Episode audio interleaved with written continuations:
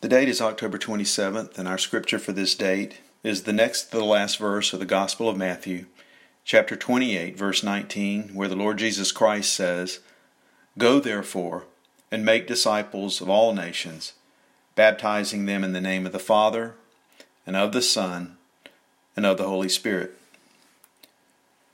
George Whitefield was the greatest preacher of the 18th century and arguably perhaps of the modern church era.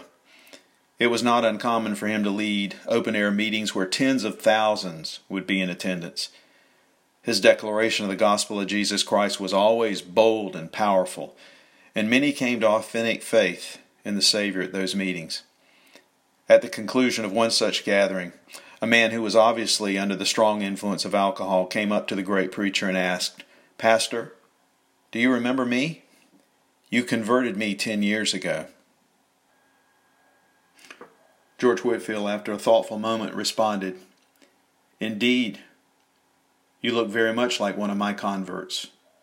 For had it rather been the Lord Jesus Christ who converted you, you'd be in a much different state right now. It's the mistake of many well intentioned followers of Christ that the making of disciples for the kingdom of God is something that can be achieved by means of their unique personality and talents.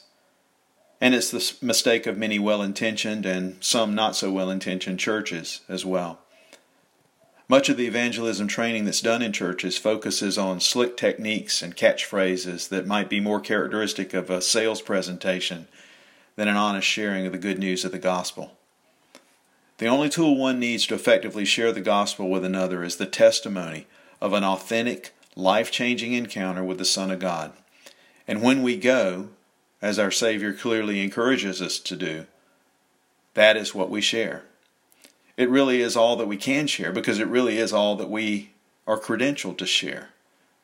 That's what the apostle Paul told the Corinthian church when he said, as it's recorded in 2 Corinthians chapter 4 verse 5, we preach Jesus Christ as Lord. Teaching and preaching Jesus as Lord means that I'm sharing the experience of his lordship over my life his sovereign rule over my thoughts, my affections, and my actions. For the Christian, it's a great danger to share more than that which he or she has experienced of the Lord Jesus. And it's a great shame to share any less. It is God and God alone who calls those who will be the recipients of His grace, as shown in the life, death, and resurrection of His Son but for those who've had the joy of tasting His goodness. He says, Go and share.